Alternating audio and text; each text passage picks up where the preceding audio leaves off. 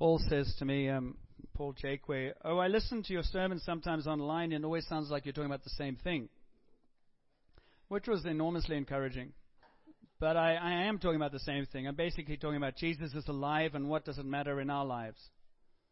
And, uh, and we're talking about uh, post Easter, which is the thing he was referring to, because I keep on saying, well, after Easter.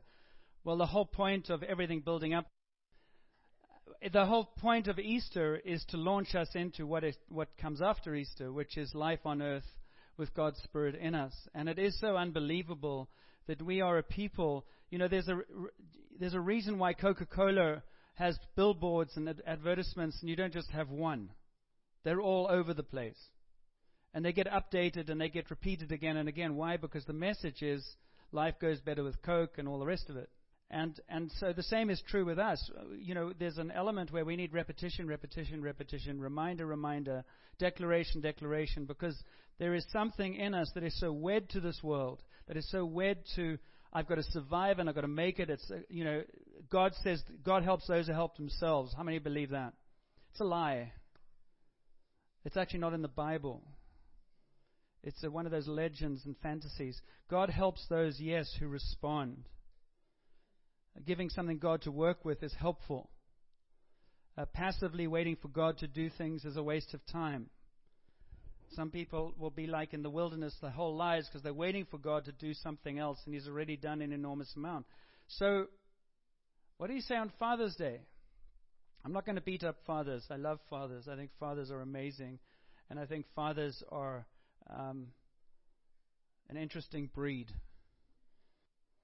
I wonder if we went through this room, what your experience of father was, we might find a lot of different expressions.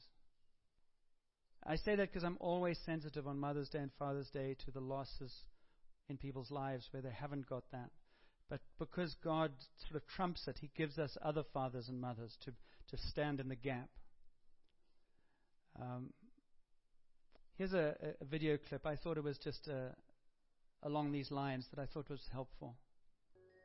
So, what if that's a picture of God? What if that last image playing fooling around is also part of the Father's love.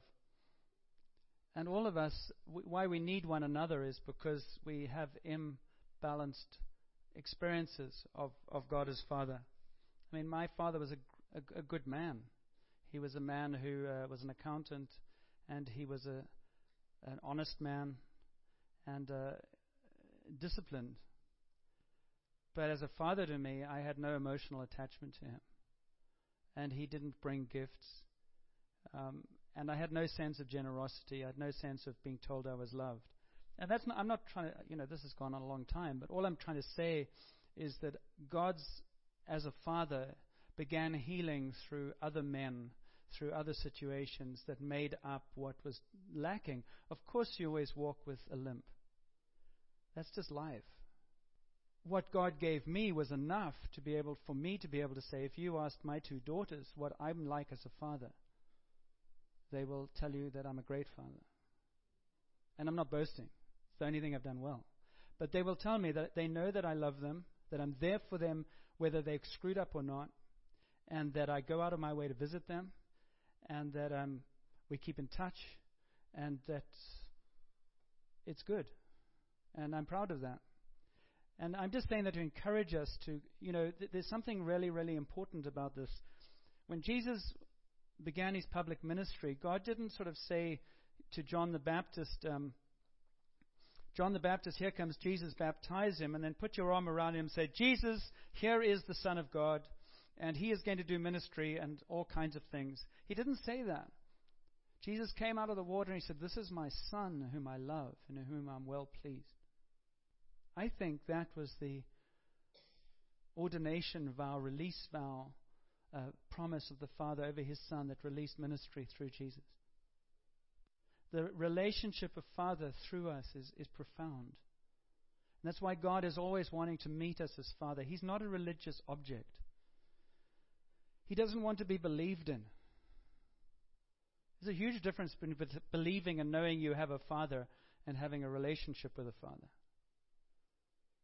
Yes, I believe I have a father. He exists, and I know his name, and I know where he lives. I know where he died. I know what the thing was. It's a huge difference knowing the facts about a father and having a father who says, This is my son. How many of you had a father who said that over you regularly? Put your hand up. It's not to judge, I'm just trying to show you that it, it's, it's so true. It's, it's very, very few. And that's why God wants to creep up on us and say, But I can fill that gap.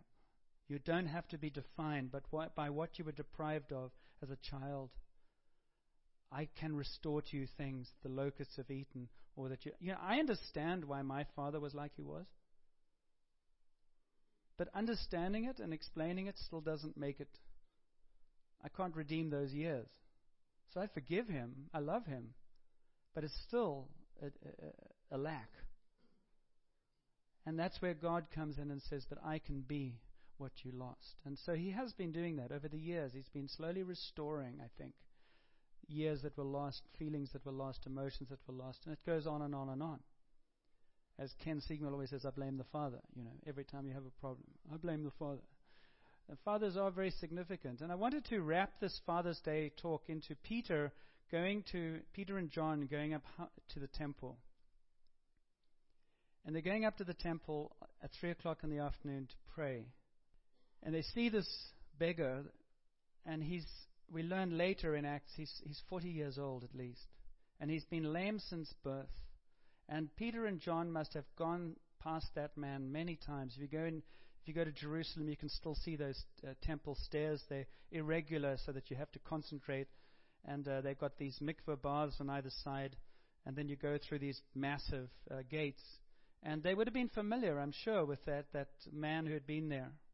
Probably seen him, maybe talked to him, who knows? But this day, they go up there, and he asks them for money, and they stop. And Peter says to him, Look at me. And he's expecting money, and he says, Silver and gold I don't have. Rather like uh, Stephen was telling us, I don't have money. But what I have, what is in me, is Jesus. In the name of Jesus, get up and walk. And he takes him by the hand, and the man rises up.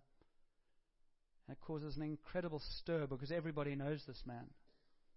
And the one who is lame now walks. I don't know about you, but the, for me, that's what I want to experience. I, I don't want to go to India.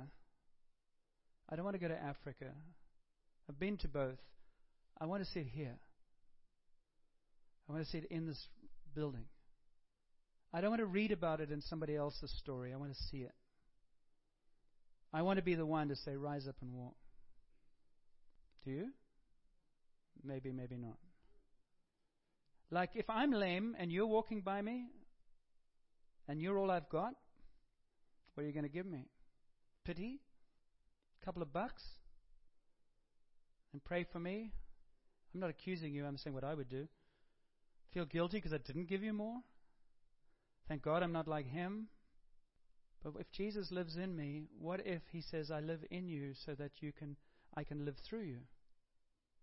I can't heal anybody. He says, I know that. I'm under no illusions that you on your own have nothing to offer other than advice and theology. But if you let me flow through you, who knows what might happen? So, how do you get from, well, maybe to stand up and walk? And so that's what I was sort of looking at as I was looking at Peter, uh, going, because it's so easy for us to get discouraged, and it's so easy to go, I wish I was Peter. He walks up to people and he heals them. And you go, well, it's not that simple. Yes, Jesus is alive. Jesus lives in him. But what's the paradox that Paul talks about? What's the thing that's always talked about? I have to die so that he might live. Now, hold the picture of the Father in your head and your heart. A father comes in and says, Do this, do that, do the other thing. Get, uh, uh, I'll come back, and if you haven't done it, I'll give you a hiding. That's the model of many people. I'm going to hit you harder. I'll give you a greater punishment. I'll hold back your privileges. Do what I tell you. Don't question me. How effective is that? All it does is breed, bring things under, under the surface and, and they stay there and they simmer there. And what's your relationship with your dad like? Terrible. I haven't talked to him for years. Did your dad ever say he believes in you? No. All that stuff. What happens when the father comes and says, I love you. How are you? What are you doing today? Let's go do it. And you do. Some of you model that. I know you do. Uh, Fred's modeled that with his sons. I've known you guys for 30 something years. And I've seen it. And I've been jealous of it. I said, man, I, you know, that is so powerful. And others of you do. I know you do. How much easier is it to respond to a father where you have that relationship? Now, we don't know what happened to Peter when it, before, before Jesus came to the boat and said, um, let me, can I borrow your boat to go out? We don't know what his father was like. I don't know what Jesus' father Joseph was like. Jesus had terrible losses in his life. John the Baptist was, was his very close friend, cousin, while he was growing up, and then he had his head chopped off for the ministry. And Jesus carried on walking, carried on saying, God is good, healing the sick and having compassion. He didn't let John's death count against him. Joseph died before Jesus began his ministry. We don't know how Joseph died. But Jesus lost his earthly father. So he knew about loss. And so, what was he trying to do with the disciples, do you think? I think with the disciples, he was trying to say, Your image of God as you visit him in the temple four times a year for massive, big celebrations, the, the, the hierarchy um, lord it over you. You've got rules and regulations. Give me more money, give me more money, give me more money. It's very oppressive. Who wants to go? Who wants to be part of this? We only go because we have to. We only go because we might see some friends. But it's not because of God.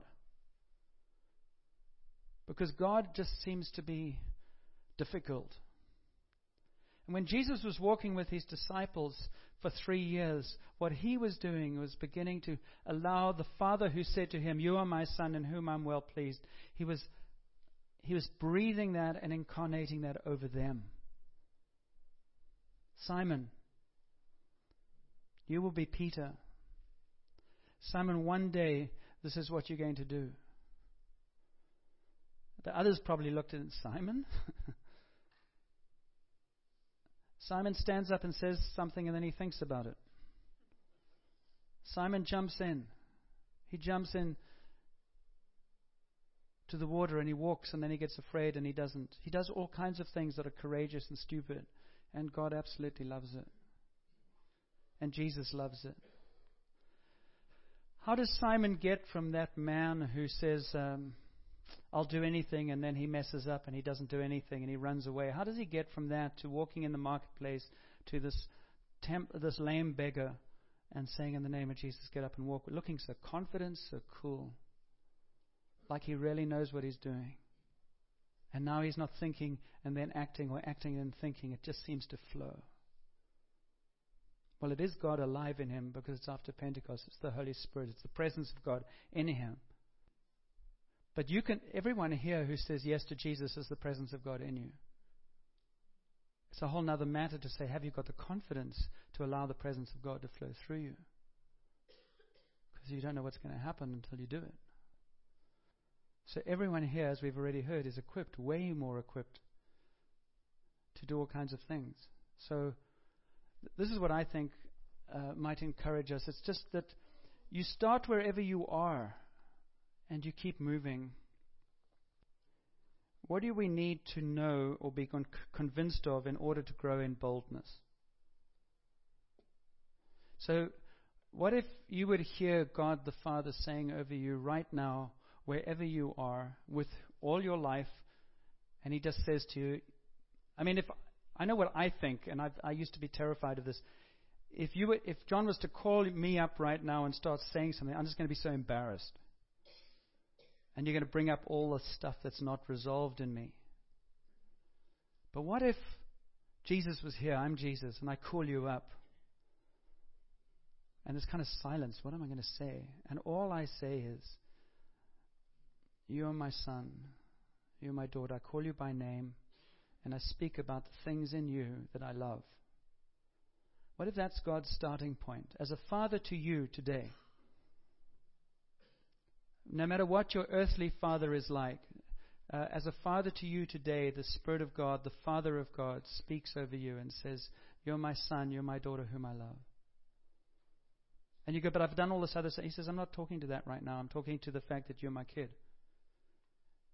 I mean, how many of us have kids that are rebellious, or kids that have drifted away, have kids all over the place? They're still your children.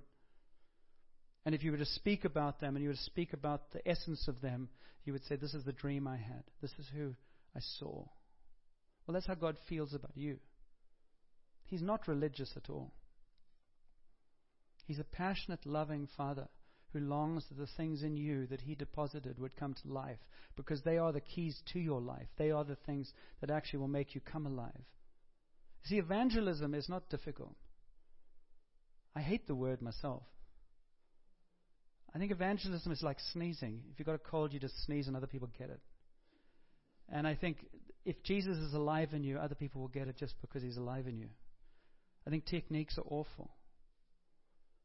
The more the love of the Father lives in you, the more it'll spill out through you. It's just what he does. And he does it in all kinds of ways, depending on your personality, in all kinds of ways, but it will come out. You can't help it. So Peter, I believe, had to learn the heart of the Father in order to become the hands of the Father on earth as in heaven. So let's start with just a very simple one. I'm just going to rush through this, and I mean that. Resurrection. Jesus was killed. Everything Peter hoped for had died. Every expectation he had had ended up on the cross. And then Jesus rises from the dead. And, Jesus, and Peter runs to uh, the tomb and he, he finds that Jesus isn't there. And then Jesus appears to them a number of times. And what happens? Peter becomes convinced that Jesus has risen from the dead. He is the Son of God, He is the Messiah. I want to suggest to you if you don't believe Jesus is the Son of God and is the Messiah, then nothing will work for you. It'll just be a, story, it won't have any life. And I'm going to go through eight points, and I'm going to highlight them very quickly. And I'm, I'm just going to say where where are you needing to just say, I need to nail this one down a bit more? I need to find an answer for this for myself so I can become sure of it. Because it's the key to growing in the effectiveness of God living in us. That Jesus is not like any other God. He died on the cross and rose from the dead. There's no other claim. That's a unique claim of Christianity, which I couldn't care less whether it's, it's politically correct or not in a country like Canada, we're going to probably have to stand up and, and pay a price for not being politically correct. It's why I won't share a stage in multi faith services. We have the right in Canada to, to worship whatever you like, absolutely. But I'm not sharing a stage to all pretend that our ways are right. Because Jesus threw down the gauntlet and said, I am the way, the truth, and the life. So it's not about being confrontational. It's not about being rude. It's not about being obnoxious. It's just saying either he is or he isn't. And unless we work out our convictions, we won't have courage to do anything. So I think Peter, in those resurrection appearances, God was assuring him that his dad had not left him as an orphan. He was actually coming to him as a much loved son. And nobody can beat up your dad. Not even the Romans, not cancer, nothing. That's the reason you have hope. Nobody can beat your dad. No circumstance, nothing in this world can beat your dad. Because eventually he catches you, even through death. That's why he takes the sting out of it. Well, then kill me. But if you're stuck in this world, death is the absolute worst thing that possibly can happen. That is the ultimate enemy. You go, but it's coming anyway. So the resurrection is huge. Did, is God who he claims to be in Jesus? What did, what did Peter experience through the resurrection? He experienced forgiveness. What did that mean? He failed completely with Jesus. He chickened out when it got tough, and God came to him back through the resurrected Jesus and says, Peter, do you love me? Yes, I love you. Peter, you, oh, stop asking me. Yes, I love you. He says, I want you to know that I know that you know that I'm forgiving you. I don't want you to walk under this guilt forever. When I called you, I knew you were going to do this, but I love you anyway because through this, I'm going to actually redeem you into something else. And you're going to be less cocky, you're going to be less brash, you're actually going to be humble, and you're going to be powerful. But you're going to know who you are, and you're going to know that on your own you can do nothing. But now it's not going to be an excuse, it's going to be a launching pad for me to use you. Some of us are stuck in, I can't do it, I can't do it. It's all about me. Boring. You're boring. You're unattractive. It's terrible. Stop it. We all know you're weak. You're screwed up. Everybody is. Get over it. But in the midst of that, God dwells and He says, But it's that very thing that is your weakness that I'm going to make a strength. Just give me some room to move and watch what happens. So Peter became convinced that despite everything that he had failed in, God had picked him up and he was being resurrected with Jesus into being the Peter, the rock that he was prophesied about earlier. And that started relationally. He experienced the forgiveness of God. He experienced the presence of God that was building him up and saying, Peter, we're not finished yet. Forgiveness. Don't live in your failure. Don't live in your past. Don't live in the things that you haven't been able to do. Rise up under the power of the cross and start saying, But God. There are lots of people who need the encouragement of, your, of the journey that you and I are on as we share the journey and our weaknesses. And so God is calling him into a future. I've just said that. And so he said to Peter, Feed my sheep. Most people would say, He's already failed. It's only three weeks. He's learned nothing. He's just repentant. He'll say yes to anything. And God says, No, you have no idea what's happened in him. And as I speak over him, he's actually going to rise up and be the most amazing leader you've ever seen. And it's going to be rooted in all the journey we've been on so far. Don't take shortcuts. Let God work with you wherever you are. Own your stuff and watch him move you through it. And so that's how Peter, this is three years we're talking about of serious engagement. It's not coming up to the front and having one prayer and saying, I'm changed. It's a process of walking it out. It's very cool because God just starts where we are and He goes with us. All right? So, forgiveness. Uh, you're called into a future. He's given it to you, and He's also giving you the Holy Spirit, the power of God in you to become extraordinary. How do you know you have the Holy Spirit? Because He promises He gives it to us as we say yes to Jesus. And what does the Holy Spirit do? He gives us what we don't have. And how do we know the Holy Spirit is in us? Because of the promise, not because you shake, not because you speak in tongues, not because you do anything particularly. The sign of the Spirit of God in us is a love for Jesus. The sign of the Spirit of, an, of, of God in us is love and compassion for other people. The sign of the Spirit of God in us is not the words you speak and not the worship you give, it's the servant heart. It's what you do with your time and your money. That's a sign of the Spirit of God in us. And Peter had said yes to him, and he was filled with the Spirit, and he said, Lord, here I am, use me. And so he was uh, filled with the Spirit. We could spend a week on every one of these. When Peter, when they were, when they were baptized at Pentecost and, and the Spirit came upon them, what happened? Peter stood up and said, This is how it fits into Scripture. I think a really healthy way of using Scripture might be we're not having a Bible study on it until we've experienced it. Because Peter used the Scripture to explain what the experience was. We tend to have Bible study after Bible study to inoculate ourselves against the experience. And there's an element of saying, Lord, bring it on. So there's a, all, but what I am saying is what, what happened in Peter's life aligned with Scripture, and everything that happens with us needs to align with Scripture. We need to know the Scriptures. You need to read the Scriptures. You need to study them together. We need to know what God says, rather than just, oh, I got a precious moment card and it was so beautiful. It moved me. The angels with me. You know, we need to have it rooted in the revelation of God's Word. And Peter had that uh, understanding, and he had grown up in that understanding. He was placed in a community of brothers and sisters. He wasn't doing it alone. Peter, in his failures and his strengths, he was meeting with people. He was sharing his life with people. It's a huge place for growth in our lives. Don't, don't separate, don't isolate. Allow God to work and draw you into community. A sign of the Holy Spirit in us is always drawing into community. I've said this many times. We live in a very busy world. If you follow Jesus, you're going to have to drop some things. You can't do everything. Somewhere along the line, you're going to have to say, I can't do this in order to do that. I've got to make time for Jesus and for community.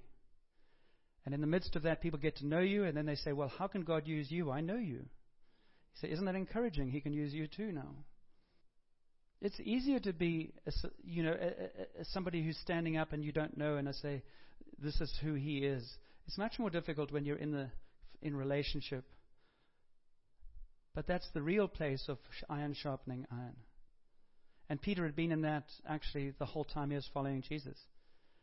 So Peter wasn't somebody who was out of touch of what was going on or what his personality was like because it had been drawn attention to all the time. The good, the bad, and the ugly. They continued to engage in worship and prayer after the resurrection, after the pouring out of the Spirit, out of meeting together and sharing their belongings. What do we read in Acts 3? They were going up to the temple to pray at 3 o'clock. They were still engaging. They hadn't arrived.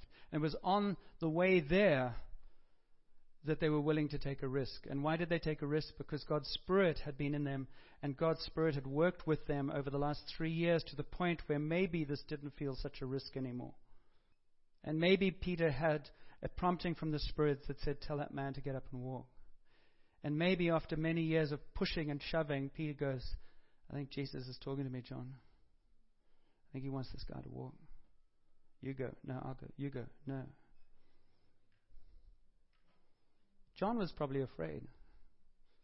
John's the sensitive poet. Stay close to Jesus. He loves me. Peter's the one who goes, let's go get it. So maybe going up to that temple, Jesus says to the Father, who's, who's going to heal this man? Peter or John?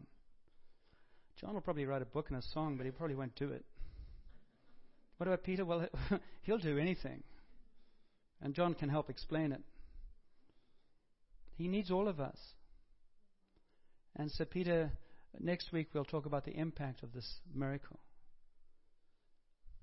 Let's stand. Because all I want to encourage you with is really Stephen gave the, the, the, the sermon, and I'm just giving the illustrations. Is that we are equipped and God's Spirit is in us. But what are the questions that you have, or what is the next? What's the next thing for you? I can't answer that for you. What stops it might be an image of God the Father, like me. I, I, I thought for years if, if I was happy, he was angry with me. Um, I couldn't believe his generosity. I, I, I was always uncomfortable with that. I didn't know what that meant. I didn't believe he would use me. He would use everybody else, but he wouldn't use me if we were praying for people. Lots of fears, lots of insecurities, lots of uncertainties. And I'm being very serious now.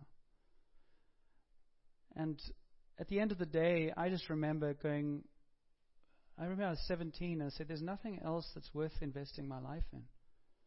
I got off track many times, but at the core, that was it. To be able to know God's love and to share His love with other people and see His presence with other people was the most incredible thing. So, Father, I pray for you to just anoint my brothers and sisters this morning with your presence with your encouragement. You are my son. You are my daughter who I am jealous for. I'm never going to give up on you. I mean, if you saw what John got up to and I brought him back, there's hope for you. You should have heard the things he said to me. You should have seen the things he did. They so dishonored me. But I had mercy on him. And I brought him back. And I don't have favorites. So there's nothing in you that I cannot redeem. There's nothing in you I cannot work with. I am so passionately for you and in love with you that nothing you do is going to persuade me to discard you. So you're just going to have to deal with me and my love for you. I'm never going to give up. Ever. I'm never going to give up. And I'm also not going to leave you where you are because you tend to be satisfied with half baked things, and I want fully formed. My desire is that you come to the barbecue, as we heard, that we actually enjoy this journey. And that out of my love for you, you just actually find nothing else is worthwhile. So you just go, Dad, what's next? And you do it unafraid, and you do it with joy. And yes, there'll be a bit of suffering along the way, but that's all worthwhile. So this morning you can choose, invite you, you to, with me, open your heart to the Father. Just say, Father, I open my heart to you and I ask you to fill me with your presence, with what it means to be your son or your daughter. And I just ask you to take me to the next level so that I live out of a place of acceptance and not performance. And Lord, I give you all my excuses. I just ask you to release in me an excitement about the possibilities that are still to be found with you. I want to lay hands on somebody and see them get well. I want to walk through circumstances that used to kill me and stand tall and say, But God is faithful. He's going to see us through this. I want to be somebody who doesn't overreact. I want to be somebody who speaks of Jesus in the midst of all kinds of darkness. I want to make a difference. I want to be somebody who serves others rather than always has to be served. So let the Holy Spirit come upon you. Just receive Him and just say, Thank you, Jesus, that I can be Peter and John at the temple gate. I want to see people walking and leaping and praising God because you have spoken through me. And I want the love of the Father to burn in me. I know who I am. I am much loved. So place your hands on the people next to you, on their shoulders, and just ask for the Father's love to be poured into them this morning. No orphans here. No orphans here. Jesus, I just pray blessing in your name, Father. Blessing in your name. Whatever the Father has been like to us, we pray that you fill it up with healing, that the love of the Father God would be upon us. And I break curses from fathers in the name of Jesus. I break words spoken by fathers that have caused us to be less than we're meant to be. I break them over you in the name of Jesus right now. Every word spoken that has belittled you, every word that has shamed you, every action that has shamed you, I break it in the name of Jesus. And Father, I pray that you speak over each person words of affirmation and love. Bless what you're doing in each one. Let confidence rise up, excitement rise up, anticipation rise up. There is so much more to come. There's so much more to come. So just receive. And how you receive is you just say thank you. Just say thank you in your spirit as I prepare communion. Just thank you, Jesus, that I am much loved. Say it to yourself. Thank you that I'm much loved. Thank you that I'm a son or a daughter. Thank you that you have a future for me. Thank you that I'm not useless. Thank you that I'm not restricted and defined by my past. You're a good Father. Thank you that you equip me and empower me, even though I feel weak and in- inadequate. I, I just speak death to those lies. Thank you that you can use me. So I just offer myself to you. Just hear the Father saying, I'm enough for you. I am enough. Take a day at a time. Pay attention to what's going on around you. And believe me for what you don't yet see.